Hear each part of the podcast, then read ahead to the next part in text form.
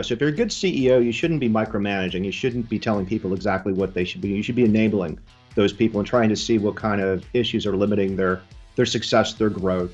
And and much of what I find myself doing on a daily basis with 30 companies is not much different than what I did with with Tenable.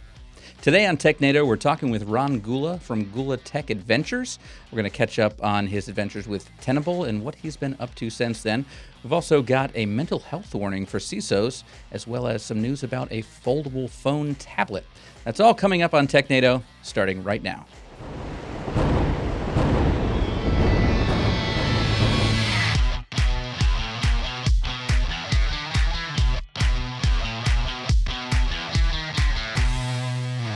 Hello and welcome to TechNado. I'm your host, Peter Van Rysdam, and I'm joined, as always, by Don Pezet, and we also are joined today by the lovely and talented Daniel Lowrie. Daniel, how are you doing today? Doing well, thank you. So lovely. Lovely is the, Yeah, that's the word. That's the adjective that describes me. More than talented. he is lovely. Uh, We've got a great show today. Uh, we've got an old friend uh, back from uh, our RSA interview days a few years ago, Ron Gula. We're going to talk with him in a little bit about uh, Tenable, who he used to be with, and then uh, what he's been up to since then. But we also have a lot of news articles to get to. So, what do you say we just jump right into it? Go for it. Uh, first of all, uh, I, it wasn't really asking permission, but uh, we we Well, have an got update. it anyway, though, didn't you? we, I did. we have an update on a story we talked about uh, recently. Uh, Google is now backtracking on Chrome modifications that would have crippled ad blockers. This is over on ZDNet. Uh, Google changes its stance on upcoming Chrome Manifest version 3 changes as benchmark shows they lied about the performance. Liars. What? Google? But don't be evil. Yeah, right. yeah. Don't be Didn't, evil. Wasn't that a I thing? always thought that you know if you could count on somebody telling you the truth, it was Google. Uh, the interesting part about this, so we reported on it about how they they were going to be basically removing part of the the API hooks that the ad blockers used, and, and really a number of plugins used. And it was not just for performance, but also security. That you know these ad blockers technically have access to everything that's rendered inside of your browser. Well, the team over at Ghostery, who we interviewed Ghostery, I don't know, forever ago. Uh, they they they make a browser plugin that specializes in diagnosing web performance and showing you how long it takes a page to load, which components take the longest, how many ad trackers you're hitting. Like the Ghostery plugin, if you're ever bored, uh, it's free. Just add it in, take a look at it. It's really awesome. Uh, but that team ran some tests and they found that the delay imposed by plugins, even like theirs that does a ton of work, is sub millisecond. Like that's the delay. So Google was basically telling us they were going to save us from this massive sub millisecond delay, uh, which is really just a load of BS. And so now Google has backtracked and said, "Well, all right, wait a minute, maybe."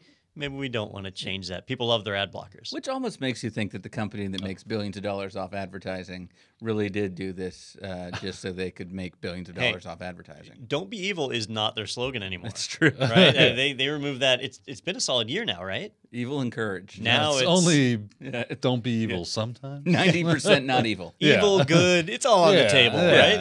Yeah, It's, it's really a scale. we don't want to don't want to shut anything out uh, just you know without never say never, it. right? and you know with a with a track record of honesty and dedication to their customers the the next article should, article should really come as no surprise right peter It, it will. Uh, and this one is over on businessinsider.com. Google says the built-in microphone it never told Nest users about was quote never supposed to be a secret. So you just didn't ask. so yeah, this Yeah, is when so- you're a kid and your mom is like, "I thought you said." Well, you didn't ask me about that, mom. Yeah, yeah. You know it, So mission. they, Yeah, they had not the my problem. it, it's not don't be evil now it's just uh, have the intent to be good See, we If you- intended to tell you about it and just forgot Well, so uh, Well, it wasn't a secret, Don. I mean, technically it was not according to Google. to assist all of you social engineers um, listening or, or watching, uh, and, and Don in his continued effort uh, to hack all aspects of my home, I have the Ecobee uh, thermostat at home, which is a smart one, but it's got Alexa built in, so I know it has a mic, and that's why. Why does the Nest have a mic? Okay, so uh, this is not the Nest thermostat. Oh, and it's not the Nest Protect, which is their fire detector. So you be careful with this because the headlines are a little vague. Uh, this is the Nest Secure, their security system. So they have a security system that you know monitors whether your windows are open or doors and things like that, and sets off an alarm and all that good stuff. So security system. Now a lot of security systems do have microphones in them because they do glass break detection. Right when glass breaks, it emits a sound at a particular frequency. They can pick up on that. Uh, this one, it's not a feature that it has. So there was no reason to suspect that there was a microphone in it, and it wasn't until Google announced, "Hey, if you have a Nest Secure, we're rolling out a new feature that enables Google Assistant." So now you can say, "Okay, Google." Uh, sorry, everybody, I'm activating your devices. uh, yeah. okay, Google, and, and your Nest uh, Secure device will answer back and gladly tell you what year Jim Morrison died. Well, it didn't take long before people said, "Wait a minute." Jim if it can do that, dead. well, maybe. I know Uh, he was 27. he was a, and he was a lizard in the desert or Sure, something like yeah. that. But um, people realized, hey, wait a minute, if, if it can hear me talk, it must have a microphone.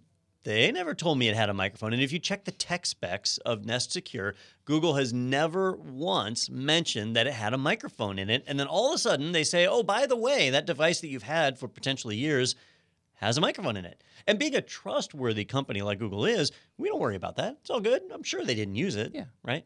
Uh, you know, this is after the the Wi-Fi scandal from a few years ago, where they were mapping out Wi-Fi networks, and not only were they keeping track of where they were, which honestly is not a big deal, they were also recording the traffic going over the network at the time, which they had absolutely no business in doing. Uh, they got in trouble for that one. This is another one of those instances where uh, embedding a microphone in the devices that you're selling without disclosing it, that's not a sign of a company that's doing good things. That, that that just seems to me like it's going to scream class action lawsuit. Oh, I'm sure. and I, want some of that money. I should have It, bought one of those. yeah, well, you got to be an attorney then. You Yeah. picked the wrong career. so it, it could be an honest mistake, school, though. though? you know, but that's the that's the sad part is we can't trust these to be honest mistakes anymore. And I like Google. I used a ton of their products, yeah. but man, you can't hide microphones and stuff. So, so Ah. Google's Nest, Amazon is Ring now. Does Amazon own Ring? Uh, you know, I lost track. I I do. I think Amazon did buy Ring, right? Because that Mm. Was part of their whole cloud cam. Will open your door. I'm a, I'm a security guy, so I'm too paranoid to purchase any of these things. Do you remember when they originally launched that you could block out the Wi-Fi on it, and then all of a sudden you'd be able to open the door and not get recorded? Like, Oh, yeah. these are not security companies. Yep, billion dollars. They bought that Billion dollars. because they're like, well, it's worth a lot more, but uh, uh, it's because of all the data it's able to collect on you. That's why. I'm sure. That's yeah. why. Uh, all right. Well, uh, we do have a, a couple of uh, of security stories to talk about today. Uh, first one over at KrebsOnSecurity.com. Bomb threat hoaxer exposed by hacked gaming site. So, uh, Don, as you, you mentioned off there, I, I do love uh, anytime someone is caught um, for their things because it seems like everyone just gets away with um, these nefarious online things that they do. So, uh, can you tell me the story here? How this this guy was caught? All right, so this is an interesting one. So there was a uh, a known person. Actually, there were there were three or four people that uh, were known to be calling in bomb hoaxes and actually doing it as a service. Like you could pay them and they would call in a bomb hoax for you. Or a lot of times people just ask and they would do it. Is for that free. Bass? Uh, Bomb as a service? bomb, Bomb as a service. Yeah, yeah. Maybe that, that's a new thing coming on Amazon next year. You Lance purchase on the Bass. dark web. Yeah, so, so in this case, the guy was a 20 year old Timothy Dalton Vaughn. Uh, Timothy ooh, Dalton. You know they used, Wow, that's great. Oh, yeah. they used three names. That makes him a serial killer, right? Right. I was gonna say the reason he got caught was because he was in the middle of serial murder, and Yeah, they yeah. were like, "Oh, by the way, also bomb threaded." Yeah, just uh, yeah, for the record, if anybody goes by all three of their names, that's they're pretty much a criminal. yeah, It's, uh, we've seen that. assassons technically, not serial murders. Yeah, that's a good point. Usually assassins. Yeah. Yeah. Uh, well, yeah, like John Wayne Gacy. He wasn't an assassin. No, but it's usually like John Wilkes Or J- Booth or John. Yeah. You know, even though Yeah. uh, I, I think we we're do that as a ignoring the fact that this is a James Bond actor. true, Timothy Dalton, Well- but is James Bond. Good point. Yeah. Yeah. All right. Well, He does way, have a license to kill. That's true. 20 year old kid probably never saw 007 ever. Uh, Played but uh, GoldenEye. Apparently he has been calling in, and they've got the number in here somewhere something like 2,400 bomb threats to schools and other places across the across the globe. Some of these were international. Uh, he had a pretty good system in place for hiding his identity and making it where people couldn't figure out who he was. So they've known about him for years, but haven't been able to stop him. Uh, a lot of the bomb threats were actually texted uh, in, which I didn't know you could text in a bomb threat. Apparently, can. So uh, you know, he's just been doing this stuff for a long, long time, uh, as well as some DDoS attacks. Well, it turns out that he used his hacker handle on a gaming site. No. And the gaming site got hacked and their user database got disclosed. And authorities were able to find the hacker's name, the, the handle, in the database that was compromised. And that led to them being able to track back the IP to where they had logged in. And while the the hoaxer here had been really careful about guarding his identity while doing hacking stuff, he wasn't on this one gaming site, and that led to them finding him. So they discovered him, uh, arrested him, and he is now in custody. So this is a case where the hacker actually gets busted. You think he'll enjoy prison? Oh, I'm certain, certain. Be a great time. For You him. know, he'll call in a bomb threat. Yeah, you know, yeah, close the Extra prison time in the down. yard. Well, that was the the one guy that did the fatal uh, swatting. He called in Oh, another yeah. SWAT Yeah. from prison. So the, these people are mentally unstable. Yeah. Well, uh, yeah. That so it, it, the the aliases he was using on here are pretty. yeah, I mean, it looks like a password almost. It's you know capital letters and and uh, uh, numbers and things like that. So it it uh, it's Is you it know, leet It's a good ch- yeah. So it's a Yeah. good chance it's you know not something that someone else was using. So uh, you know they were able to to kind of latch onto that. But I mean, so that begs the question: Were they just scanning? Um, you know, uh, databases from the dark web to see, mean, hey, what I do mean. we potentially get a match? I mean, uh, that's, Yeah, that's uh, pretty interesting. That's basically what happened here. And, you know, the HDG0, that was his main handle that he used. Uh, but he also used handles like wanted by the feds. That's a good uh, good handle to use. Yeah. So Putting uh, that in my my word list there. Wanted by feds. Found by the feds would be a better one. Uh, but no James Bond Living with the feds in a federal facility. yeah, All right, well, that's a fun one. Um, there's a number of jokes I want to make here. Uh, yeah, I'm debating it's how just, we need to keep the podcast family friendly. I think yeah. so. Hi. Well, you, you haven't seen all the stories we have today. Uh, so the uh, uh, stories like that last one uh, give CISOs uh, nightmares, and that is why, according to Forbes.com, cybersecurity mental health warning: one in six CISOs now medicate or use alcohol. Well, first of all. I'm sure more than one in six use alcohol. I think this is saying they self-medicate So with alcohol. when I read this headline, it gave me the opposite effect of the intent. So the intent is to make you feel like, oh, CISOs are in really bad shape. I mean, look at this guy; he's holding his head, he's all sad, I got a uh, and so they're Yeah. they're drinking, they're popping Xanax or, or whatever. like that's the life of a CISO now. But when I looked at it, I said. One out of six are people drying up. Like, you know, let's just poll this room. Peter, do you drink alcohol? I do because I have time because I'm not a, a CISO. CISO, Yeah. yeah. Uh, Daniel, do you, do you On drink? occasion, I on, will occasion, imbibe. You're an occasional drinker. Uh, I am a Scotch man myself, so we're two out of three, two and a half out of three. Yeah. So, Yeah. Uh, you know, are, are we worse off than CISOs? Like, I have fun. CISOs are teetotalers, Like man. Brett Kavanaugh, I like beer. yeah, Okay. He's willing to testify before that's Congress on it. You make sure that's in the so record. are we. Can we get a sponsorship by some alcohol From vendor? beer? You know, Yeah, th- it's beer. okay. if you're a CISO, it's okay to. It's back Miller time. Now, if they're drinking at work, if it was like one out of six CISOs drink at work, then well, even that might be normal with Silicon Valley. No, by, by the way, I saw a commercial the other day. It Was it a Lowenbrau It was commercial? no, it was a Heineken commercial, and uh, and they're all sitting at the boardroom, and they're all like eating their lunch or eat, doing something, and and one guy pulls out a Heineken and pops it open. Everyone looks at him like, "What are you doing? That's a Heineken. We're at work." And he points, and it's new Heineken 0.0 percent alcohol, Ah. and it's like now safe for work. And I'm like, but is it still because? Like that's just weird I weird. feel like I would just have a bunch of people weird? like smuggling real beer into What a strange! I, I've never thought of it because you know you're like O'Doul's or whatever. Right. Well, O'Doul still has like 0.5. Yeah, it's that's so. Th- this one's interesting because it's 0.0 so it is in no way alcoholic. So All right. it would be acceptable. We, we need to get some no alcohol workplace. Heinekens for the podcast next week. I don't know where Okay. where, where can That you even is buy funny. Well, first of all, why? that? I, Uh, just, I gotta try this, I and, and, and we can find out if it's appropriate or not. If we're in here and people are knocking on my door, But all you're saying And we with think the it'll be He's Alcohol got non-alcoholic his beer is, pants over his head. I wish I had beer right now. It, it just doesn't seem. Uh, I, I know it's not doesn't have alcohol in it. It's like having a chocolate milk at, at work, but it's not. I don't know. I could go for a beer right now. Uh, yeah, I know. I could. too. He's like, crack open the. anyway, I'm sorry. So. uh, we're deviating. So we're the saying that they that they are drinking more, right? We're, we're saying that Is that what they're using- Yeah, saying? yeah. The, the point of the article is that it sucks being a CISO. It's very stressful, and uh, people are boozing it up. Dude, have Um, you seen the CISSP? That is not. A fun, no wonder they're drinking. I gotta remember how many standards. This is Yeah. crazy. You know, it's a lot of pressure when when a company gets breached. Who's the first person to go? CISO. Yeah. Yeah. So you know the the pressure's on, and But you can't fire him if he's uh, an alcoholic. That's true. if he And says that I'm is, alcoholic, uh, I have a horrible problem. Yeah. Yeah, uh, I Like suppose. if these he are sees smart. the So- talk coming, and you're like, "Can you can you come in here real quick? Yeah. I need to have a little word with you about that breach." And he brings in a Jack Daniel's empty bottle. Look, I've been I've been No, it's, drinking for it's two no days. Jack Daniels 0.0. yeah, yeah. As in, I drank all of it, and there's 0.0 left. I need help. All right, you have to send him to, to rehab. not that alcoholism is funny. uh, you know, it is a serious condition, but I think one out of six CISOs drinking is not a significant issue. Doesn't Um, seem like it. I don't have a PhD, uh, nor, Or nor statistical data to back that up. but I feel like uh, if you polled Americans, one out of six Americans drink, if not more. So uh, this is a statistically void article, in my opinion. Yeah, agreed. All right. Uh, and if too much drinking does catch up with you, uh, causes the liver failure, uh, our next article is right up your alley uh, from wired.co.uk. Uh, the weird rise of cyber funerals. When you die in the real world, it's only right and proper you're allowed to die online.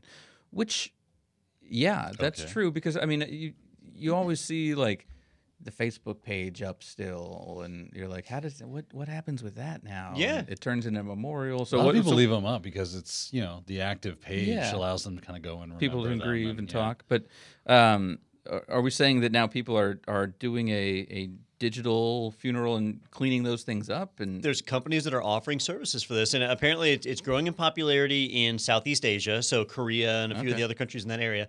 But they're very active on on social. Media. They are. I mean, it's, it's a big deal for them, and, and it, it's spreading that way into other countries too. And you know, we have things like in in Europe, they have the right to forget, Mm-hmm. where you you can have your data removed from the internet. Uh, if you're alive, you can do those requests, but if you've died, who's going to do those requests? And uh, what they're saying is there's two things. You know, one, you don't want to speak poorly of the dead. So you know, if there's negative articles out there or whatever, you obviously want those to go. Uh, they probably wanted that when they were alive. But the other thing is just to create that closure. And uh, I've actually done this myself, where I I saw somebody's LinkedIn page just to kind of check on where they were in life and and all, and uh, and I saw they were working somewhere, and I thought, man, they, they've been working there 15 years. That's pretty impressive. Um, and later on, I was talking to another friend and found out they had died seven years ago.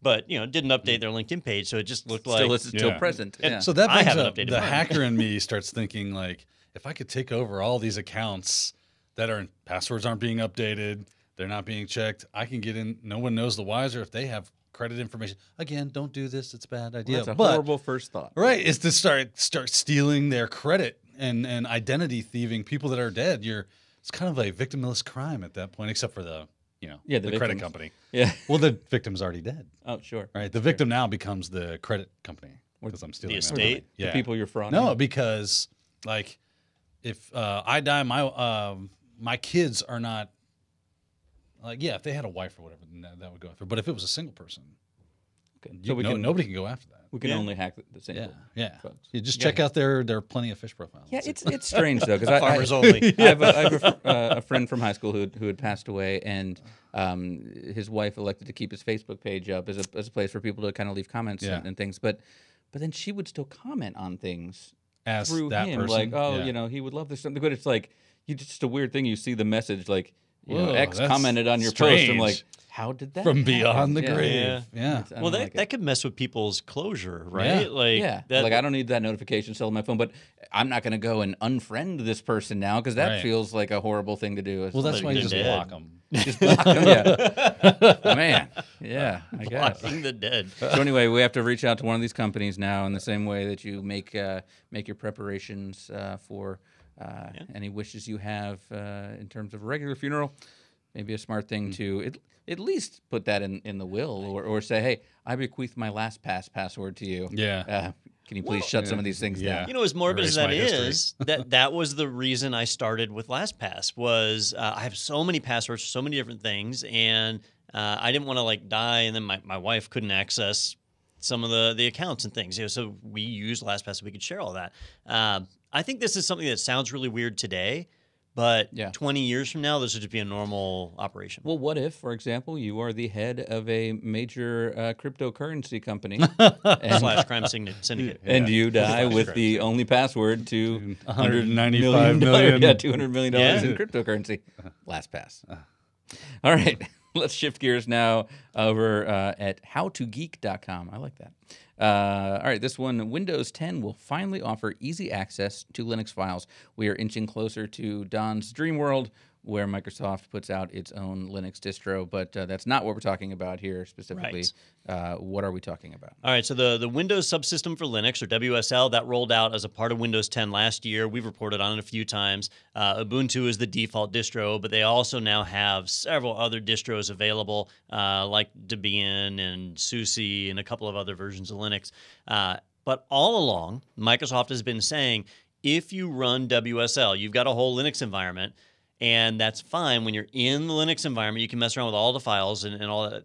But do not modify your Linux files from inside of Windows. So if I'm in Windows and I browse into where those files are stored inside of WSL, well, you can mess things up. And that's because Windows totally does not understand the permission structure and ownership structure of Linux. And if you touch any file, it pretty much borks things up pretty good. uh, so they are releasing an update, and they haven't done this yet. I've got WSL here. I'm, I'm on Windows on my laptop right now, um, and I've got uh, good old Ubuntu here that I can fire up. And so now I'm, I'm in that WSL environment. Uh, and so I can get in here and, and, mess with files and do whatever it is that I need. But if I were to browse to the same directory in Windows and start messing with the files, then things would get broken. So the new update is making it where you can just run explorer.exe right from any directory, and it'll pop up a Windows Explorer window that's safe, that's actually being pushed through the API hooks or whatever that power WSL. And so that's, uh, I think they show a picture of it here on How to Geek. Uh, yeah, right here. So they're just running that explorer.exe dot to point at this directory, and then they get a nice little window, and you can modify it, and it's safe. It won't mess up your files and break things. So now you've got that access, uh, and it actually lets you mount it as a network shared folder as well, so you can continue to repeatedly browse to it without having to launch Explorer that way. So really cool stuff. Uh, that's all coming out. It's in the fast ring right now, so it's not in the like I, like I don't have it on mine yet because my Mm. laptop's not in the fast ring, but uh, but we'll probably see it in the next month or Yeah, two. it says here it's scheduled for the uh, April 2019 update. So Okay, just uh, around the we'll corner. see if it comes out then. Yeah. Oh, cool. That's Good. something. I was uh, guessing on a month or two, and uh, You nailed it. You nailed it until they. Uh, until next week when we say uh, Windows is delaying their launch of the Linux file thingy. Uh, all right, uh, let's ho- head over now to zdnet.com. Uh, Windows 7 users, you need SHA2 support or no Windows updates after July 2019. No updates for you. Come Now, back I, I can go ahead and vouch for that. Ninety-three percent of Windows 7 users aren't updating anyway. So yeah, this is probably they true. don't really Yeah. Yeah. Uh, it says Microsoft will begin rolling out SHA 2 standalone updates for Windows 7 and Windows Server 2008 in March in preparation for its July 16th implementation deadline. All right. So when Windows does updates, it downloads the updates from a Windows Update server, usually at Microsoft, and it uses uh, SHA hashes to be able to check and make sure the files haven't been tampered with. That's pretty important. Uh, it's been using SHA-1 for years and years, and uh, SHA-1 is no longer considered. It's not considered broken, but it's no longer considered safe. I guess it's, it's considered weak. And so most systems have been moving over to SHA-2, well, usually SHA-256. I don't know why they picked SHA-2 here, but they did. So uh, what's happening is Microsoft is cutting off support for SHA-1. Windows 7 is already approaching its end of life. I think its end of life comes up. Do you remember, Daniel? It's like the end of this year or Oh, something. yeah, It- it's it's soon, coming yeah. along. Uh, so if if you're going to hit that end of life, then you're not going to get updates anymore. Well, even still, as soon as this update happens in July, if you don't have SHA-2 support installed, then you're not going to be able to get updates anymore. And the catch-22 of this is how do you get the SHA-2 up support? By installing an update. So you need to do Windows updates between now and July. Otherwise, you're going to be in trouble. And the, the SHA-2 stuff is already pushed out. That support is already out there in the Windows Update system. So if you're supporting Windows 7 and you're not doing updates, no matter how big of a whatever stand you're taking against Microsoft and the man uh, or whatever, uh, you need to do Windows updates between now and July. Otherwise, you will have ended your ability to do updates. Which, uh, yeah, if you're on Windows 7, you're probably just just happy there. and Yeah. Not updating anyway. That's, Yeah, you There's know, people on. XP still, you know, Yeah. they don't care. Yeah. They're like, Seven- I'm comfortable with. Windows 7, and that's how it's going to be. Yeah. And yeah, and then we People loved you. Windows 7. They And, did. it was Windows a great, XP. yeah, it was a great operating system. XP was a great. Well, we operating do system. have a. Uh, I'm, I'm going to tease up ahead here. We've got an interesting story about uh, Windows 8 uh, and how that was received uh, coming up a little bit later. But uh, first, uh, let's move over to Kali.org. Kali Linux 2019.1 release. I like the way that they do their release names. So they just do it by year and then which release it is that year. Yep. It's easy. A lot of vendors have switched to this model now. Yeah. It- Yeah. It sure makes things a whole lot easier. Doesn't So uh, I'm assuming there's some Metasploit updates here. I only say that because that's those are words that Daniel used earlier when we were talking about this story. They said, "What what do you think is updated?" And Kali Linux just said, "Metasploit just updated," and then we open the page. Sure enough, number First thing on the- one. Yeah. Yep. So uh, uh, they updated Metasploit 5.0, which is a significant release. Metasploit 4.0 came out in 2011, as they're uh, detailing here on the Kali.org website. Uh, so obviously, it's a pretty big update. The framework has a ton of new features, new payloads, new uh, protocols and tools that are built inside of it. So definitely an impressive jump right there. On the Kali side, it's really not that significant. Um, the biggest update on the Kali side really are ARM updates to be able to run. A, a lot of people are building these little Kali boxes that run on a Raspberry Pi now, so that you can drop them places and, and run remote scans and things. Uh, so that's the big update on that side. Uh, the Metasploit 5.0 update, though, that that's a big deal. Uh, and those two things together pretty much make up what's all in the 2019.1 release. Uh, Daniel, you actually don't use Kali anymore. Didn't you switch to Parrot? So I was in Parrot for a while, but because I jumped into OSCP again. You're back I'm into Kali. Yeah, because you got to run that for their going labs back and to stuff. Kali. And what's funny is, I is don't think so. it's a specific like when you're doing OSCP studying and, and working inside their lab environment, you have to use the, they suggest highly that you use their um, OSCP version of Kali. because they've modified theirs. even though right? they own Kali Linux, like that's them, right? that's that's their stuff. They're like, yeah, don't use the new one. It doesn't work. It breaks a lot of things. Uh, I like how uh, Peter knows nothing about Kali Linux, but if LL do an Cool J LL Cool J quote. Yeah. yeah. Ladies love cool James. they do that. Right, yeah, I'm like, I can finally contribute. I've got something. uh, all right, um, let's move over now to yeah. We, we know if if anything makes Don happy, first of all, it's going to be the uh, Linux distro uh, put out by Microsoft. And number two, it's when his phone and his computer can join forces as one and be the same thing. We took one step closer to that uh, this week, as uh, CNET tells us. The Galaxy Fold, Samsung's phone tablet hybrid, is the most exciting phone we've seen in years. The- really? I've That's seen this. Yeah. All right, Samsung's thrilling, dizzying Galaxy Fold debut makes one thing clear. They missed their CES deadline. No, I'm sorry. uh, phones will never be the same. That's what I meant to say. But uh, yeah, so this is not quite the computer phone hybrid you're looking for, but it is the tablet phone Yeah. hybrid for two thousand dollars. It's been a roller coaster ride for me this last year. You know, you had the Razer Project Linda that we talked about Yes. last year, uh, which we didn't grab that article for this show, but Razer just laid off most of their phone staff. So it, it is not looking good even for another Razer phone. Better yet, Man. Project Linda. Um, Samsung, though, they. I'm going to do air quotes here for those of you that are just listening. They debuted their folding phone back at CES, but they didn't actually have the phone. They just talked about it. They showed like a, a theoretical thing.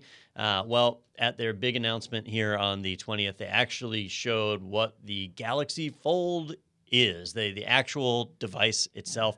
And uh, I, There's a little GIF down there, which is, is, Oh, is it? kind of fun. get yeah. down to it. Oh, That's right here. Where you see the in actual thing happen. It is a a phone with a uh, for those of you on just listening, uh, is a phone with a much too small screen uh, that opens up into an almost square, unusable So, yeah, tablet. It's like a four point something inch uh, small Yeah. screen and then a seven point six or seven point nine Yeah. inch.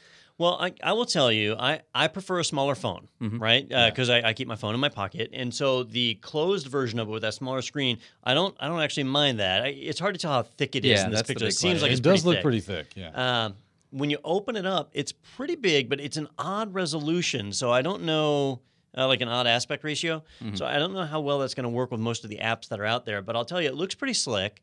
Um, the thing that got me was the price point.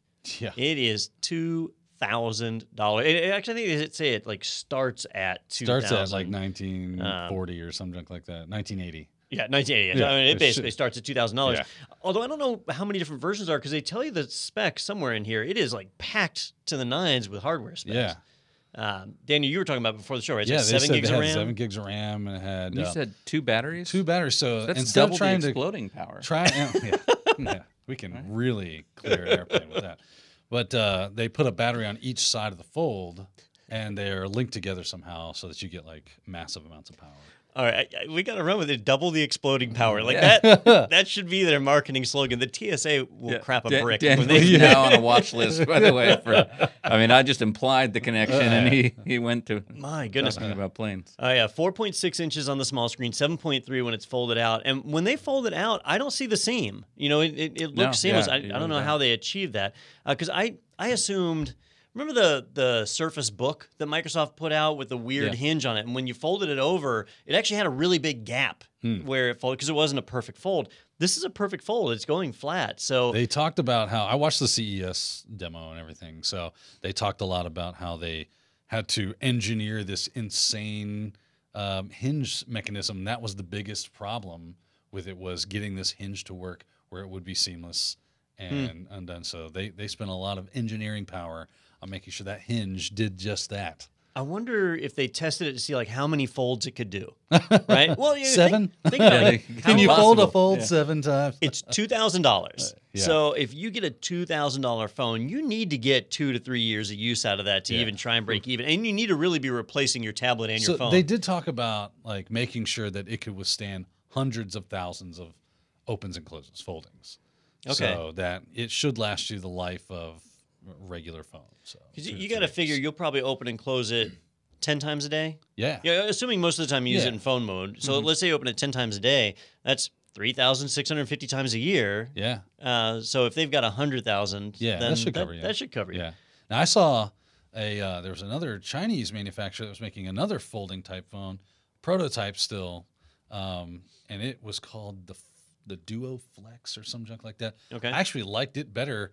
The way it worked was it, it kind of was long ways, and you so you if you had it long ways like a phone, you turn it, and it would fold in like that, two hinges. It was Hmm. kind of cool. I think I I, remember li- I seeing like something the on that. ratios of it better than. I definitely fold. wouldn't take a risk on a new brand though. Oh no, on- no, on they're, they're they're well established. I just can't remember the name of it right now. Probably less than two thousand dollars too. yeah. Yeah, probably. I'd be honestly like Samsung. They make good phones. I'd I'd be hesitant to buy in on this one. Just first generation. There's a lot of risk here, and you just don't know how Oh, yeah. durable this phone's going to be. yeah. This is for celebrities and uh, and people that want to just show off the the cool new thing, not Yeah. necessarily. Uh, I don't think necessarily the workhorse. You know, that'll be version two, version three um, that comes out. But it's cool. That I mean, it's where we're moving, and so uh, you know, the the first steps aren't always the smoothest. And I'm not a, a huge fan of the look of this thing, but I think we're going in the right direction. And they've got uh, it was Samsung that had the the roll up TV at CES, right? Oh, I don't remember. I, I did see it. I don't remember who made it. have been Yeah. LG, but I mean that that technology exists in, in, in those kinds of screens. Uh, you know, it, I mean, it's really the batteries. I feel like holding us back in size. But I did just notice it says the batteries, the two batteries combined are 4,380 microamps yeah. or whatever that is, uh, which honestly is not that impressive. not Uh. I think your note, you have a note, don't you? A Note Nine. Yeah. And it's got more than 4,000. I have no idea what it is. I Pretty just sure said, it give me the note. So yeah, so it- it's actually not twice the exploding power. No. have you That's tried sad. folding the Eat note? it. Justin tried folding his iPhone one time. Ooh. That didn't work out. Yeah, It's still it's still like banana shaped. It's- yeah. Pretty those, funny. Those bends for a while. yeah. All right. Well, uh, if you're getting the new folding phone, you're you're going to want it on the best network. Oh, for definitely. Sure. Uh, and that is why it is great to hear, uh, according to well, this is on MSN, but from Reuters, uh, Trump urges U.S. telecommunications companies to step up their 5G systems. Uh, so when we're dealing with uh, what is an arbitrary uh, naming uh, convention, why not just go bigger with it? You know, I, I say just jump Isn't to that how numbers work? yeah. You know, all right. It it is. It's easy to make fun of President Trump It right now, uh, It and it's easy to make fun of telcos and stuff. But in this case, uh, this is actually one of those times where the president is right. Uh, so 5G is actually standard. It's not arbitrary. Like it calls for gigabit and higher wireless speeds. It actually calls for 20 gigabit wireless speeds, which is phenomenal. Yeah, I'll right? take We're- that. We're we're not going to have that anytime soon, but that's in the standard. Uh, the telcos that are out there, especially AT and T, have said, ah, screw it. You know, we're just going to label our stuff 5G and call it a day. And so it's the same old 4G stuff. Um, and they're labeling theirs as 5GE or 5G evolution. We've talked about it here on the show. Uh, so they're not actually meeting the speed definition of 5G. Now, that, in a lot of people's opinion, is fraudulent activity don't say the phone is 5G if it's not actually 5G.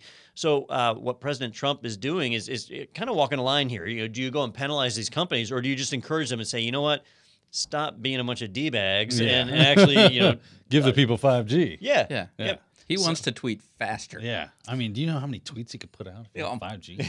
Oh, telecom companies, slow down. Is 3G still available? Yeah, Can can we- we go back to that? Well, that's fun. Yeah. So uh, so anyway, he came out. uh, I thought the most interesting thing I thought uh, of all this was that it was him coming out and making the comments, Yeah. and not Ajit Pai, you know the Right, right. the FTC or no FCC, FC, sorry, yeah. uh, which is the organization that should actually be doing this work that we totally cannot count on right now. So.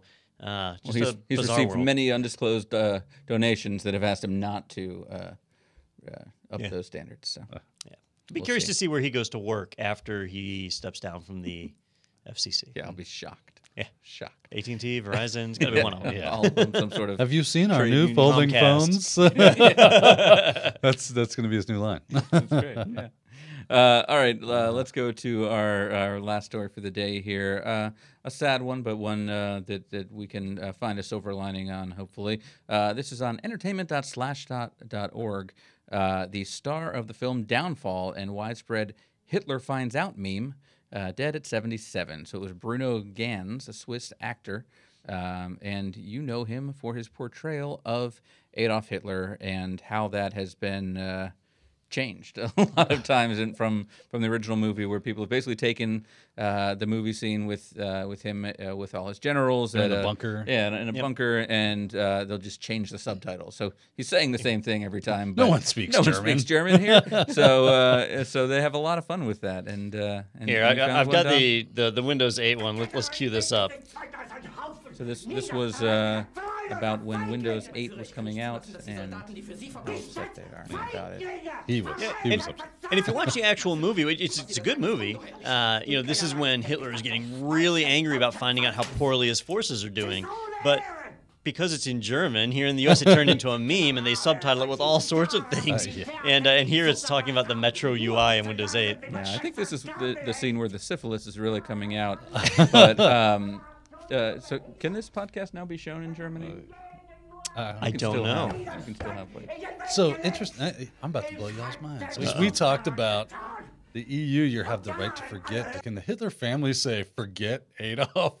Like remove him from all this. That's that's our data, I don't know. right? That's interesting. Go to go to ancestor.com yeah, yeah. and Start say, removing all No, like we didn't have a grandfather. references. yep, didn't happen. We had, we had a great grandfather, sure. Yeah, and Yeah. father. Yeah. Yeah. I, I know I, I saw a special a while back where they had some of his his uh, uh, descendants, uh, several of which live here in the U.S. And uh, some of the surviving descendants have kind of made a pact not Yeah. to have children, which is, is really I mean that's got to be a Wow. a crazy legacy to live with Mhm. just day after day. But uh, in typical internet form, it has turned into a meme, which has made a lot of people laugh, and uh, you know at least you get some It kind of happiness brilliant. out of a global tragedy. Yeah. And, and some of them, I mean, some of them are really vulgar, but a lot of them are actually really funny. If Yeah. you go on YouTube, you can get down a whole rabbit hole in this one scene. So uh, it is sad that the actor died. He did a phenomenal job in the movie, though. If you ever see the, the actual movie and not the meme. Yeah, which I have not actually seen, but yeah, go back and uh, and if you search on YouTube or anything for Hitler finds out, you'll see uh, you'll go down a rabbit It's- hole of- yeah, of, you'll- some great ones, some bad ones. Don't have but, anything uh, to do. yeah, for a while. And uh, and we'd like to point out that uh, that TechNado has now uh, enacted Godwin's law, um, which we talked about earlier. Um, it is uh, as an online discussion grows longer, the probability of a comparison involving Nazis or Hitler approaches one. Uh, so we made it. Uh, that's how we know We that we've made it. Congratulations, boys. Yeah, and I don't have a good transition to our interview now. 'Cause No, we're not from coming from a article, Hitler yeah. story. So, Uh, way to really take the air out of it. You know, it is great to revisit people that we've interviewed in the past. And so we've got a great interview lined up today with somebody we interviewed back at RSA 2016.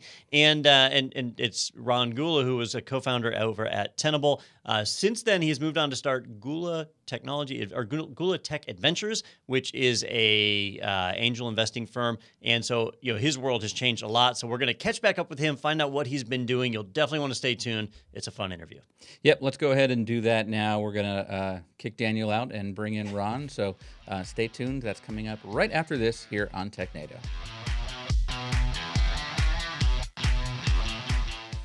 I'm James Packer. I'm the General Manager of Kirk ISS based in the Cayman Islands. I used IT Pro TV extensively in my last place. It grew very well, helped upskill the team. I had 110 engineers in the field and we had dozens of IT Pro accounts with the guys training and last year alone they passed over 40 certs by using the online training. I think I can safely say um, without IT Pro TV I wouldn't be where I was today because I only got this job on the back of the qualifications I have. All right, welcome back to TechNado. And as promised, we have an interview now with Ron Gula, and Ron is with Gula Tech Adventures. He's a cyber entrepreneur and investor, but actually, we met Ron uh, in a previous life uh, when when we were uh, doing interviews back at RSA a few years ago, didn't we? Yeah, yeah. Actually, you were with me then. Mm-hmm. Uh, we went out to RSA in 2016. We were interviewing a ton of people, and we were really fortunate to get an interview with Ron, uh, who at the time was co-founder, CEO of Tenable, and so we were talking about all the great things that were going on there. But I love doing interviews like these where we get to catch up with people a few years later and see all the neat stuff that is going on. And uh, last year, Tenable, they did an IPO. That organization's changed a lot. And Ron's gone on to do a lot of other exciting things. So we're really fortunate to get him back onto the show so that we can find out what some of those things are. So, uh, Ron, thanks for joining us. Hey, thanks for the kind words. It's great to see you guys again. Yep. And, uh, you know, uh, one of the big things I want to stress right here is while while your history with Tenable is, is pretty exciting, and, and we've talked about that before, the new stuff is just as exciting, although it's kind of different. So you're now a part of Gula Tech Adventures, and wh- why don't we start with that? And, and, can you tell the viewers a little bit about what that organization is?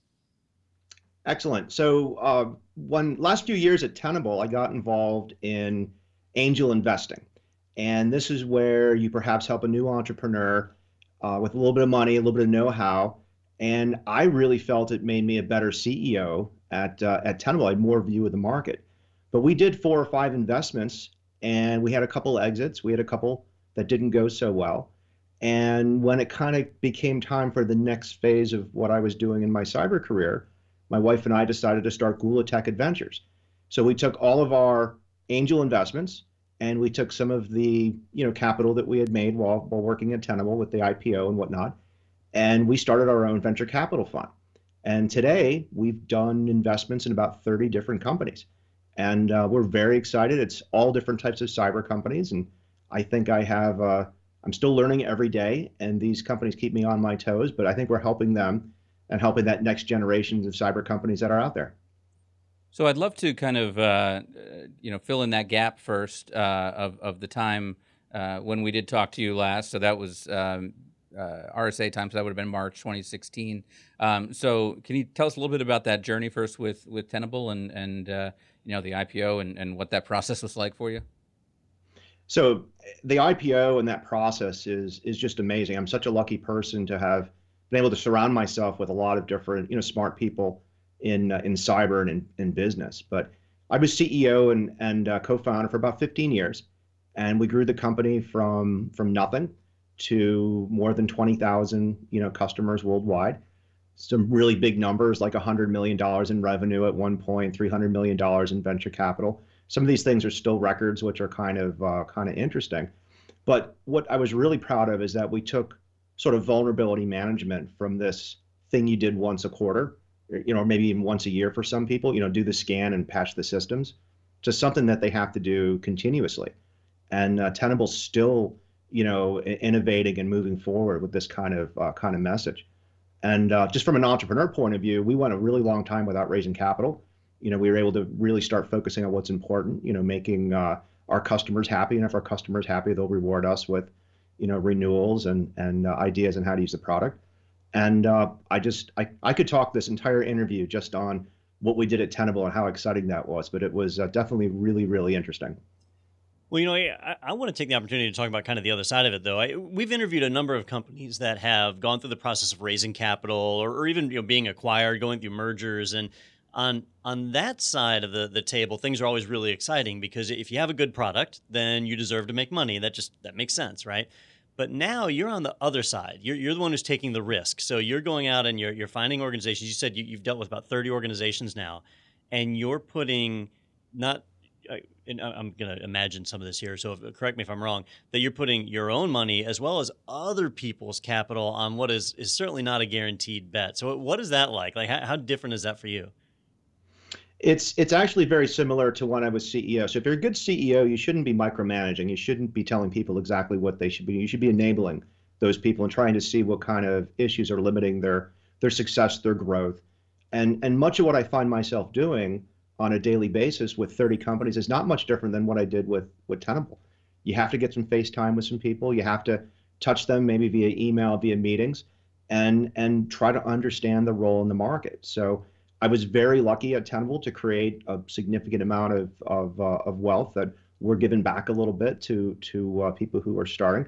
Uh, but what I like to say is we're not doing this alone. We're not just writing checks and saying we know we're the smartest people in the room. Almost every deal we've done, we've actually brought in two or three other what I consider super cyber angels, fairly sophisticated individuals who've been there, done that, and at least one or two other major uh, venture capital firms. So I really feel like we're right at that crossroads of know-how and having enough capital to make a difference, but also being able to attract, uh, like for example, one of our companies, Inky, which is a uh, uh, phishing AI based uh, you know um, uh, spam company. We co-invested with them with uh, Clear Skies, which was uh, just for example one of the companies we've done business with. And it took me a second there. I, I literally thought fishing with an F in my head. And I was like, yeah. my God, they're putting AI in everything now. That's right. That's right. We know exactly where the fish are. We're using AI. We've got machine learning. It's the pole and everything. But that's pretty cool. What What are some of the other companies that uh, that you've had a chance to work with uh, now in this in this new venture that you're excited about? Yeah, so there's there's a lot of difference, and and I like to think we're investing in sort of everything that Tenable didn't do. I'm not going to do a vulnerability management, you know, continuous network monitoring type of type of type of uh, product now. Um, so a couple ones we did. One of them is is uh, Scythe. Uh, Scythe is a tool that really really lets you simulate what the really bad people are doing to your network. So if I said how long does a pen test take, everybody says hey maybe a weekend, maybe two weekends. But I said how long is somebody breaking into a network and staying there, and how good can you detect that? That's actually a hard problem to do, and that's what this company Scythe uh, does. Uh, we just did an investment in a um, a company that does secure storage. Some of our investments are kind of uh, contrarian to the market. Like everybody says, everything's going to the cloud. So we have an investment in a company called Racktop Systems, and they basically answer the question. You know, if you had a couple petabytes of storage, you know, or, or data to store, what's your long-term plan for for doing that? Are you going to put that on an S3 bucket? Are you going to put that in a silo? You know in the ground somewhere you know what's what's your level of risk tolerance? And they've got a really good solution that kind of blends you know on-prem and uh, and and cloud. And then uh, we've done some stuff that's real next gen. Uh, so for example Protego is a security company that does uh, lambda which is basically serverless security monitoring. And you know for amazon they were actually called out at the last reinvent conference which was really nice. And then we've done stuff if, if that's not too cutting edge for you we've done some investments in things called unikernels, which basically takes that container kind of uh, model and it carves up the kernel and it gives you actually like a little VM that's just the code that you need to run that thing, which is almost impossible to uh, to attack. So, but yeah, thanks for letting me drop some of these companies. that, that company is called Nano VMs, by the way. Okay. So it's uh, it's a lot of fun. Yeah, and uh, and it's funny. Don and I have been talking about playing um, buzzword bingo uh, mm-hmm. on, on the show for a while, and man, we would have we would have hit it all with with that that last answer. That would have yeah, you know, it's become really challenging, and we saw this at RSA when we went down to like the, the startup center they had down in the basement, and it was all the people that just had the one tiny little table each, uh, where they had so many great ideas, and uh, and they were all AI this, machine learning that, threat feed this. That you, you saw these buzzwords over and over again, and I think we've seen over the last few years where it's been super easy for companies to raise capital if they were involved in the security space and, and, and even some of the other areas in IT lately have been like really easy to raise funding. But we've seen a number of articles and, and other news sources where they're reporting on the you know the, the potential that there's a tech bubble, that investments are slowing down, and uh, w- what does that look like for you? Do you, do you think that uh, you know we're going to see less great ideas coming out because it's harder to get funding, or is everything still moving along full speed ahead? I think that if uh, let's say we were talking about we were, this was a coffee show, and you had an idea for a better coffee shop, and at the end of the day, if that coffee shop was just five percent better than in the experience you get at Starbucks, well, even if you were a great guy and it was a really good uh, coffee, I'm not going to invest in something that's 5% better. So there's a lot of security products that literally are 5% better. I get pitches all the time. Hey, don't you want to detect something better than perhaps CrowdStrike, right? Than perhaps FireEye? Don't you want to do vulnerability detection better than, you know, Qualys or Tenable? Of course, who wouldn't? But the cost of switching and then how much better are you really doing is it's the tough thing. So I think those kind of companies are going to get harder and harder to, you know, maybe invest in or grow and and sometimes markets move. So I, I don't want to say you know good or bad things about decisions I've made, but I I would love that every one of the companies I've invested in has a billion dollar exit. Wouldn't wouldn't we all? Um, the reality is, is markets move. Things that were hot maybe two three years ago aren't hot now, and there's companies that maybe have purchased some of those companies that are not doing so well today, and they need to pivot and reinvent and and and, and watch the market. And that's something we did at Tenable. I mean, 15 years you're not scanning the same way we did in 2003, right? We have virtualization, we have cloud, we've got mobile, we've got uh, all sorts of new things, and you know you have to adapt, and that's what I, something I try to do with every one of our companies. So, so obviously, when you make an investment, you know you've got uh, you've got input in terms of board seats and things like things like that, and and obviously the companies that that um, you're working with probably want to tap into that experience um, that you have. But but how hands on do you like to get uh, with these, and, and how in the weeds, or are you um, kind of stepping back and, and and letting them run with it? Yeah, so I like to tell people I'm not the CEO.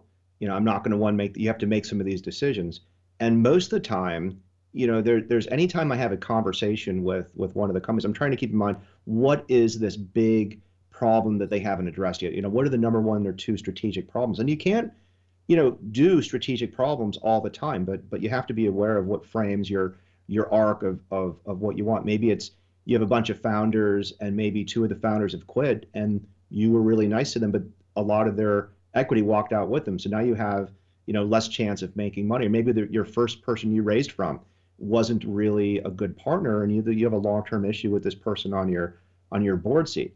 And of course i'm talking about in general i'm not trying to imply this is any one of the, the, the companies or maybe what happened at tenable or anything like that right? But but the point is is you have to keep those in mind while at the same time being tactical about what is your plans for rsa right? That's just going to be a, a week or two here at this point. You know what are your plans for for advertising? What are your plans for you know, doing an OEM? What are your priorities? It's so difficult for sometimes for a first-time entrepreneur to really make sense of all those things, and that's what we're really trying to try to, to do. A lot of times we get to say, "Hey, you're doing a good job. Don't stop doing what you're doing."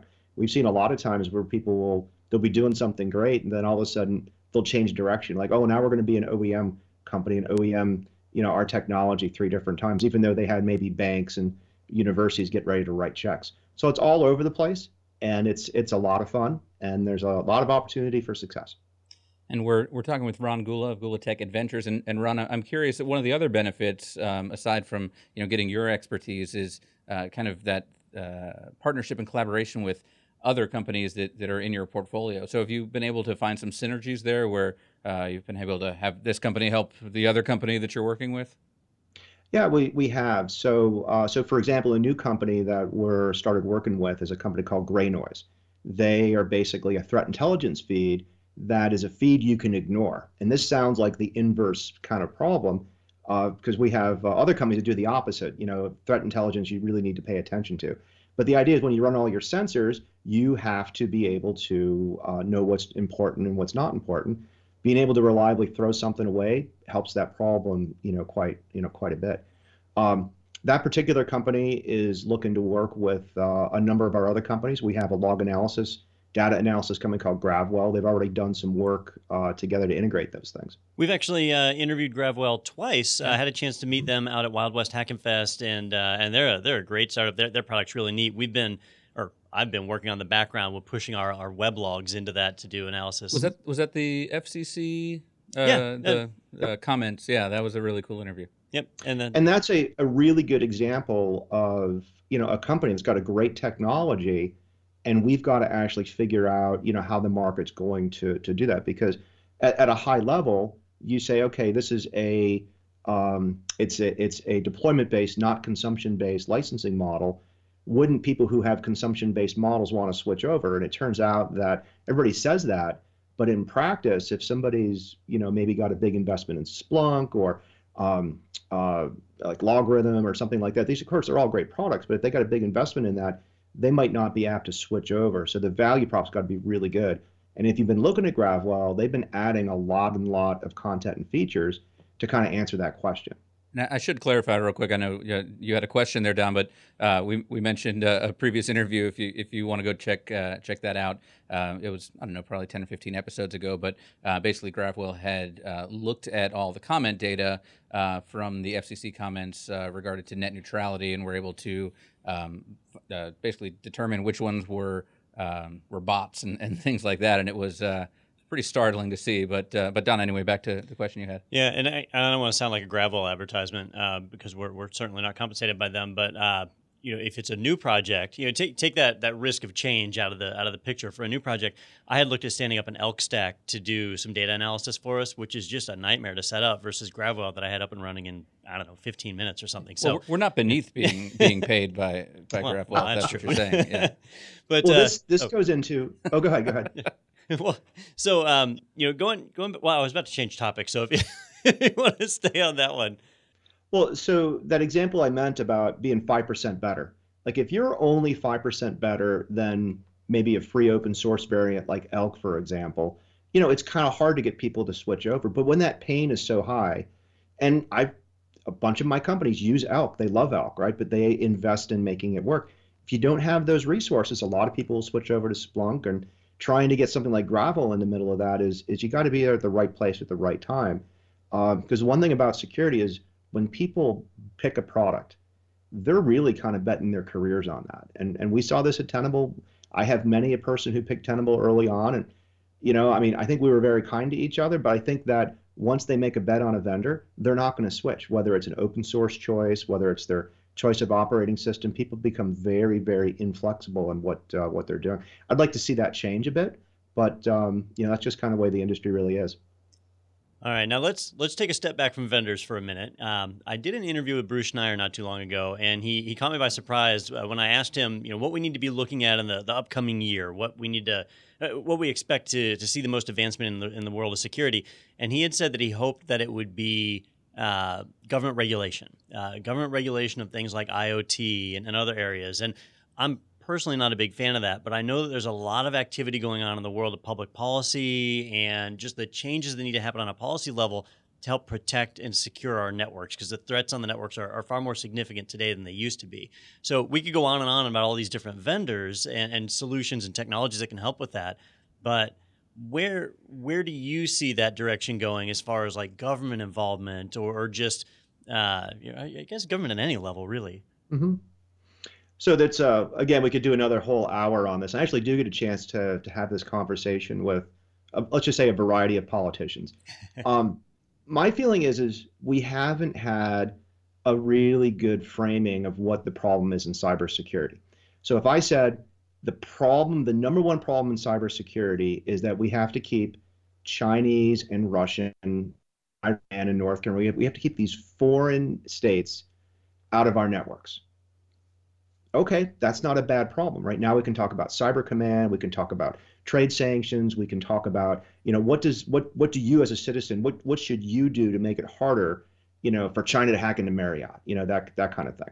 That's easy. But now, if we said, well, it's privacy you know, we want sort of this science fiction universe where you can use whatever kind of data you want, any kind of application you want, and talk to anybody you want, and it's got to be secure. Well, that's not really something people said that they wanted. And by the way, I don't know if we, I don't even know if we can build that. I think Hollywood can put that in a movie, but I don't know that we know how to build something like that. So, so we have all these conflicting things, and then then we start getting into all these tactical things, like, well, should the government have rights to read your email? Well, under a certain court order, sure, of course, why not? Does that mean your email provider has to put hooks into their software to make that easier? I, I don't know. So these things are really, really interesting. I'm, I'm generally in favor of privacy. I don't think people realize how valuable their data really is and how much that we are a product of what we're doing. We're basically powering Google and, and, and Facebook and, and, and Amazon and anybody doing this large scale data research. And what they're doing is not necessarily evil, but they certainly didn't get that from me when I said, I clicked on the EULA and said, go ahead, use my free Gmail account. So I, I, am in favor of a lot of these privacy regulations that are going on. I probably hit a lot of different topics right there. Anything you guys want to dig into further? Yeah, you know, there were a couple that popped into my mind. I, I always felt like the risk with personal data was that once you've shared it, you can't really unshare it. You can't you can't take it back. And uh, you know, they say like if somebody compromises your password, you can change your password. It's no big deal. But if they steal your fingerprints, you can't change your fingerprint, right? So everybody puts a lot of extra effort into protecting fingerprints even though there, there are easier ways to get them.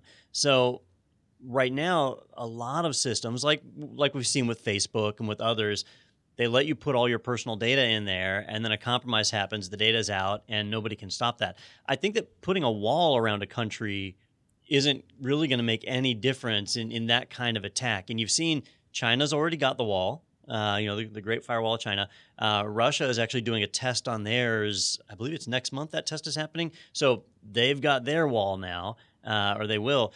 I don't think the U.S. has made moves to do that at all, at least none that I'm aware of. So have you heard of anything? And, in the U.S. Well, that? but that's an interesting way to look at that, right? So if you take away China and Russia, my comment about them being adversarial, and you really look at this as a struggle of a closed system, right? China and Russia are basically dictatorships where they monitor their civilians and they, they use the internet against them. Here in most democratic countries, we have Facebook, we have we have Amazon, we have Netflix, we have FAANG, we have we have all that kind of stuff. You could argue that they're um, you know maybe monopolistic or whatever, and I think that's I think that's debatable. But if you look at our system versus these dictatorship systems, it kind of changes all these conversations about offense and defense. What is privacy? What does it mean to protect my data? What are the responsibilities of the government to prevent something like an OPM breach again? Um, it, one thing we just don't do because we don't have that value of data. What is the value of my email sitting at Google? Nobody can really put a price on that. And because they can't put a price on that, when something bad like an OPM breach, where you lose the top secret sort of resume of all of our you know agents and stuff out there and our, our service members, oops, we, we replace the CISO. That's that to me there, there there needs to be a bigger penalty to go with that. So that's why these privacy laws that California passed, things that we're thinking about doing in the states, sort of like the GDPR, I think they're good because they basically say, whoa, wait a second, don't amass all that data. That you know, if you're going to do that, there has to be significant penalties if you if you screw up with that data. Well, I know the area that keeps kind of tripping me up is I've kind of lost track of who the good guys are. I know who, who the bad guys are. You, you know, there's several different governments and, and even uh, commercial organizations that are that are the bad guys that we know what they do with our data. Uh, but then the good guys, the people that we feel like are the good guys, it seems like it's almost just a, a matter of time before you find out what they're doing, and uh, and that's kind of how Facebook has been. That they they actually had a pretty good reputation all the way up until about two years ago, and then it's just gone steadily downhill ever ever since then. Uh, well, I feel like I mean, Amazon is next when when you go into Apple, when you go into Facebook, when you go into Google, when you go to Apple, they don't you don't run into these people who who I'm getting your children's DNA. You know, you don't run into things like that. You get people who care very deeply about the security and what and what they're doing. But as a society, you know, we haven't decided if like, you know, Facebook is a long-term good thing for for us. Is you know, uh, I, I read a lot of science fiction, so I'm I'm imagining a future where you know maybe Amazon gets into healthcare and uh, you go to order the pizza from the drone and it it says oh you can't have the pizza because your cholesterol's a little too high you know? And that's the kind of thing I think people are realizing that that's a little spooky that they have all that data. And yes they can deliver stuff instantly to me but on the other hand they might be able to deny certain things. Now that's a very dystopian future but people are worried that we're building that kind of thing well, let me let me get your opinion on this news news article this week uh, about Google's Nest, uh, the Nest Guard product, the security system. Um, they activated a new feature where the Google Assistant would be active in it, which revealed to the world that oh, by the way, there's a microphone built into these devices that we never told you about. So they have deployed this hardware in tens of thousands, hundreds of thousands of homes across the United States, and then they suddenly announce, oh, by the way, there was a secret microphone. Now, the way they they explain it is sorry, you know, we didn't we didn't mean for that to be a secret. It was just there waiting for us to enable this Google Assistant. You feature. never asked. You never Don. I asked. mean- so is that? Do you think that's an honest, genuine mistake, or is there a, a conspiracy here? Like, you know, is there? Uh, they've got a track record of like when they were mapping out all the Wi-Fi networks across the U.S., where it turned out they weren't just mapping the Wi-Fi networks; they are actually capturing the Wi-Fi data when they did it, and oops, you know, we were just doing that for research. So, h- how many mistakes like that do we do we say? Well, yeah, it was probably an honest mistake before you say, wait. and then how many people i think like i don't have a nest i'm not a nest user so i think the real question would be if you're a nest user how many people threw it out the next day Yeah, too you know, expensive it's for kind of a, it's kind of a pain to like you know remove it from your thermostat or your thermostat control hook up those the red wire the green wire you know all that kind of stuff in there and then and then get it going um it's you know it it is this society of of surveillance that we have where you know the person who's complaining about that is probably complaining about that into their Alexa with every one of their TVs that has a Skype enabled microphone on it. By the way, every one of the speakers in their house could probably be used as a as a listening device. You know, so the question is, is what is the threat that we're really worried about? And yes, should Google have been, should, no, should should the government have said, no, there, there's there's something you did wrong here, and there should be a. Yeah, there should. I, I really wish the government was more proactive at these tactical things, because frankly, I mean, if I buy any type of software and it's not good or a product is not good, I want to be able to report it and do something as a as a, as a citizen.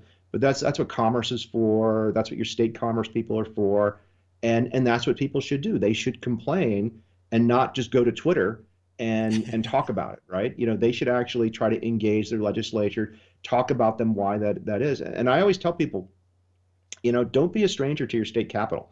The people who tend to volunteer and go into public service are not people who typically invented cryptography or did penetration testing. Now, there's some, but they're, they're few and far between. And if people are watching this and going, wow, I've never been in my state cap, call your representative up, tell them your concerns. It doesn't matter if you're right or wrong, they're your concerns. Go tell them. And so we have better representation of technology people and all throughout government. Now you- you've interacted at the federal level. How how have you found the reaction to be there? Do they do they listen? Do you feel like there's forward momentum on it, or is it just they listen to you and then move on and, and that's it? Yeah, there, there's two types of experience. So living close to Washington D.C., I have a lot of access to different different kind of, of, of events. You know, um, you could take this conversation, take one snippet on it, put it on Fox or put it on MSNBC, and we look like idiots. And that's 90% of what people see about their politicians. The reality is, is that a lot of people do know what they're talking about, and they they, they are fairly uh, fairly educated. Uh, one example is I um, I'm I'm a something called a global fellow at the Wilson uh, Center, where they train staffers for congressional staffers in a lot of different technologies, including cyber.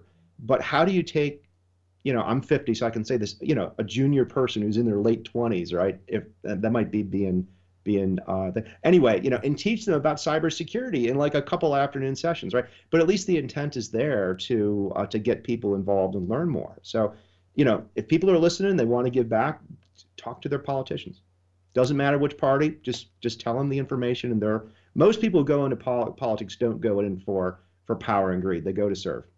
Now, uh, kind of on this topic, I was looking down your LinkedIn, which I should mention is ridiculously long. I've never had to hit um, show five more experiences, show five more experiences so many times. And it's not because you're you're like job hopping, but you're you're on all these boards. So uh, in your defense, you do tend to stay at a job for more than a week. Uh, but you would think otherwise, looking down this list. But at the very bottom, um, you were uh, you were in the the Air Force, and uh, you were uh, you know, I had some work with the with the NSA at, at Fort Meade, and um, we just came back. Um, some of our uh, people at IT Pro TV came back from uh, an AFCEA conference. We've got another one coming up actually uh, uh, up in Baltimore soon, and I, and I'm curious because. IT Pro TV, are, a lot of our members are either um, active military or people that are um, veterans and maybe getting some certifications and, and moving into the private sector. So I'm, I'm just curious how that experience uh, prepared you um, for your career or if it if you feel that it did. Oh, it absolutely did. I'm I'm so lucky to have served with people I've served with, both in the civilian government. My last tour at the NSA, I had a lot of interaction with with government service people, as well as being in the uh, in, in in the Air Force. Um, I hit the NSA at the right time. It was the late '90s, And it was right when terms like penetration testing were starting to be used. And the group I was with was was this group called the Pit. And a lot of people in that group have gone on to do some really interesting things. Jeff Mann is uh, he's a speaker, uh, speaks a lot of different places. RSA, a guest on um, Security Weekly very very often, author that kind of stuff. Uh, Errol Weiss is a good friend of mine. He's a senior executive. Uh, he did a lot with FS-ISAC, both at Citibank and he's at Bank of America right now. Um, it's just really good to meet meet those people. But for the most part, I tell people if you're in the military today and you've got that fear of missing out that a lot of millennials have, people in the service have that too. They don't. They kind of wonder what's going on in the uh, private sector. The reality is, is almost everything that you're doing in the military side, whether it's civilian or or or, or dot mil, it's very similar to what's done internet and information security wise on uh, at a bank, at a, at a big university. Uh, even there's policies, there's technology, there's budgets, and a lot of people. This actually hurts the government a little bit. There's a brain drain where people who have that talent and that know-how are being pulled into the private sector, and it's actually good for the private sector, but it does hurt, you know, NSA, CIA, uh, DoD not being able to keep that really good talent. Interesting. Um, so you know, obviously, uh, I joke that there's a lot of things here, and you mentioned a lot of companies that you're you're working with. But uh, is there one place that uh, we can kind of go and see, uh, you know, what what you're up to with, with Gula Tech and uh, and all the different uh, companies you're working with? Yeah, thanks for asking. So I maintain a website at uh, gula.tech, www.gula.tech. I typically blog about our new investments and when there's major product releases or interviews with uh, with the founders, and I will put some, you know, typical uh, either thought leadership pieces on how I feel about certain things. I live in Maryland, so there's a lot of cyber companies, a lot of that DoD mission-based focus is is here. So I do talk a lot about, you know, what does it mean to be in cyber in Virginia, D.C., and Maryland. It's a little di- different than than uh, than worldwide, just because we have such a large concentration of service providers, Booz Allen, SAIC, Leidos, that kind of stuff, and it's it's uh, very interesting times out here. And by the way, I love I love that the company is called Gula Tech Adventures as opposed to you know ventures, which most companies are, because it I mean it really is an adventure with uh, with with some of these investments. I'm sure. I've never had anybody call up and ask for travel booking, but I'm sure it'll happen. yeah. Do you guys do bungee jumping or, or what's going on? Zip line. Don, anything we didn't cover you wanted to ask him? I know, I know you know there's a ton to cover here, but uh, Yeah, I, I think we've been all, all over the board on this interview. It's uh, it's been a good time. I I definitely want to thank you again for spending the time with us. We really appreciate it. Thanks for uh, the the, the uh, follow back, and uh, maybe we'll talk again in a couple years. Yeah. Well, let's let's. I mean, we waited 2016 to 2019. Let's do it quicker, maybe next time. It's 2021, here we come. yeah, it sounds like the pace of things is going a lot quicker now with all the different, uh, uh, you know, things and all the different poles you have in the water here. So, uh, well, especially with AI fishing. There we go. Uh, yeah, Yeah. it's- I, I'm, Way to- I way want, to I'm going to talk back. to you about uh, an AI fishing venture I just came up with uh, about some investments. So we'll see if we can work something out. But uh, thank you so much, Ron, for joining us, and thank you all of you for watching. But stay tuned; we've got more TechNado coming up right after this. Enjoying TechNado? Then be sure to check out Ignite, another podcast from the Pro TV network. Ignite highlights stories of leadership as host Vicky Guy interviews a new business person each week. Learn more at itpro.tv slash podcasts. All right, thank you so much, Ron, for joining us and uh, catching us back up on um, all that's happened in the last few years. That was a that was an interesting one, and I've and I've been thinking more now about my um, fishing AI company, and I think it can be like Waze, where uh, we take data on where other people have caught fish, uh, and then use AI to mix in uh, migration patterns and weather, All right. and basically it's it's a virtual fish finder. Now, So- if people started like putting their fish finder data into your system. Yeah. that would be amazing. So now you've got social, machine learning, uh, big data Yeah. is wrapped up in this. We got to be able to take it a little further. it's little going bit to be further. built in containers crowdsourced. right? Yes. and yes. crowdsourced. Yeah. And if you know a, a school of fish is going to avoid sharks, right? So we could have a threat feed come out of Sure. this. Bingo. Uh, Bingo. Yeah, drones. How, how do we factor drones in? That's well, right. drone. Have you Use seen a drone drone. fishing? Yeah. No. I have. Oh yeah, Yeah. they.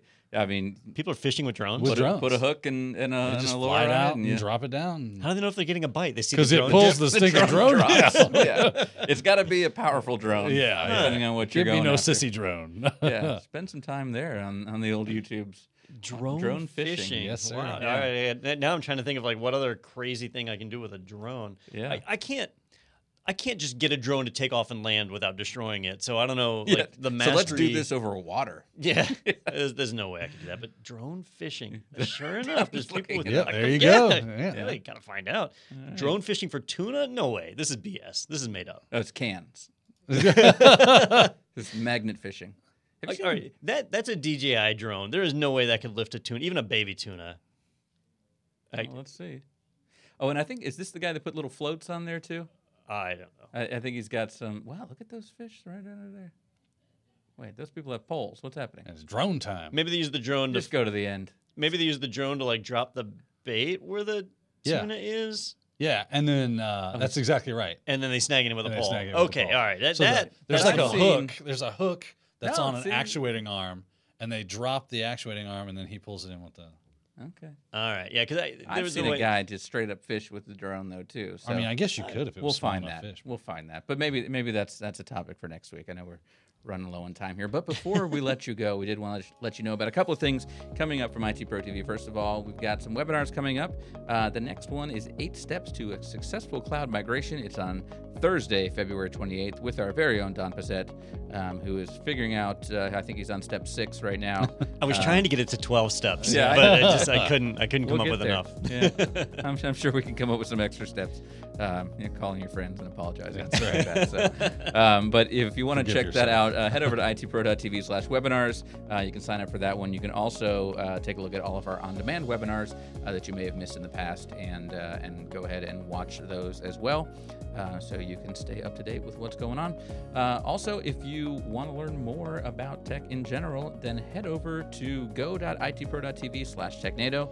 That's where we've got a special offer for a seven-day free trial and uh, 30% off your subscription. We've got great new pricing uh, that we just rolled out. Uh, this gives you an opportunity to get an even better price than that uh, on IT Pro TV. Uh, also, some information in there about requesting a demo for your team uh, if you are with a business. So check that out over at go.itpro.tv slash technado. Well, guys, thank you so much. It's always a fun one when we have Daniel here. He uh, has some some nice uh, perspectives on things and, uh, And isn't lack afraid to speak. That's his what they're mind. called. Yeah, perspective. No social cues. Yeah, and uh, and thank you to our guest as well today. Uh, really good episode, and thank you all for watching. We will see you next week right here on TechNado.